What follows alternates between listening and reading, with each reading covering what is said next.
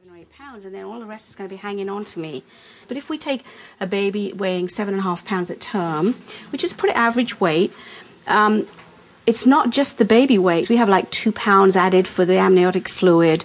We have a uterine muscle that is big and thick and really incredibly developed. You've got four pints of extra blood circulating, which adds four pounds to your general weight. Mm-hmm. And you have an increase in breast size and fluid. That's the one thing that I've liked about pregnancy.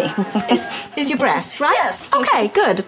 And so if you add all this together, you're coming out at 30, and that's like, as I said, just for a seven and a half pound baby. You're going to lose all of the placenta weight, baby weight, fluid weight at the day of delivery. So most people are only juggling uh, like four or five pounds at the end of about three or four months. Right. So I could lose anywhere from 10 to 12 pounds in the first week, and then by six weeks. You use at least 10 to 12 pounds in the first week because you're going to lose 10 to 12 on the day of delivery. Okay. Yes. So, so you're in good shape. Okay? good. Okay, let's go on up and take a look up here. This is the Victoria room. Oh. This is the, the Santa Fe, which as you know fits the, the design fits the name. Little southwestern. Yes, it is. This is the Charleston room. Wow.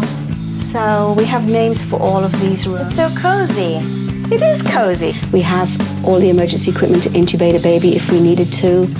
We have oxygen supply available we have access to, an, to a very close 911 center, which is very helpful if we need it. So we have everything that we really need in an emergency. But I think that's what natural childbirth is all about. It's it's getting um, it's using everything that's available, be it old-fashioned or modern, to get you through a natural childbirth with the least amount of intervention.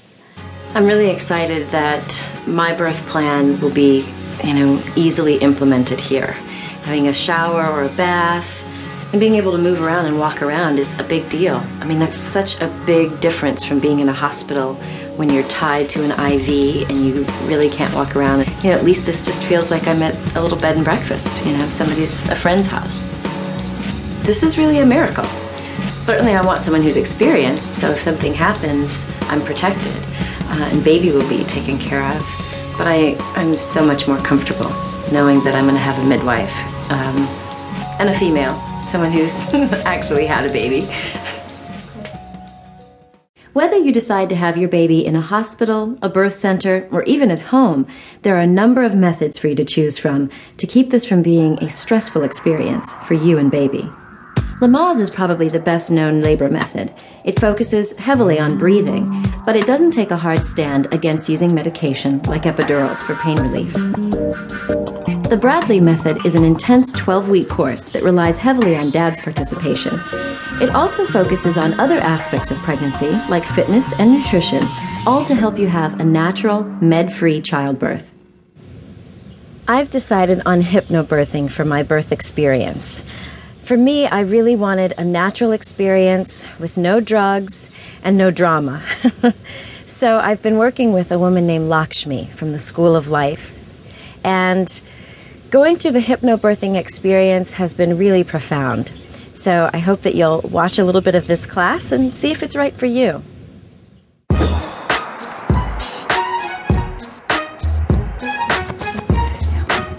Today will be the first class of our five week series of the hypnobirthing uh, course. And the focus today will be on understanding the process of giving birth naturally, how birth is meant to be, how the uterus works, how muscles work. We're going to try to create endorphins in our body in order to keep us in a relaxed state. The endorphins is what makes things go smoothly, makes enables the natural process to take place. And what happens in the uterus is that it starts to move down, and when there's no resistance in the birth path or in the mother's mind, then it opens up easily and the baby can come out in 17 minutes or whatever, however long it takes. Everything's going right that you don't really have to push. Exactly. You'll read in the book that you don't really need to push. In a really calm and natural birth where everything is relaxed, you're right, you don't have to push. Bring the two pillows from the chair. What we're going to do next is learn some abdominal breathing, relaxation breathing. So let's get comfortable. Rest your hands on your lap or perhaps at your sides. Inhale, feel your abdomen go forward. And when you exhale, your stomach comes back.